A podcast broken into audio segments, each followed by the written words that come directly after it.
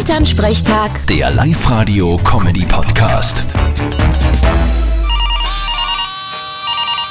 Hallo Mama. Grüß dich Martin, geht's dir eh gut? Fralli, was gibt's? Du, hast gehört?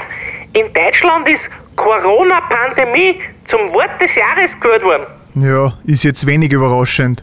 Und wieso sagst du mir das? Naja, was wird's denn bei uns? Ich hab gelesen, morgen wird das bekannt geben. Ich hab keine Ahnung. Kandidaten gibt's genug.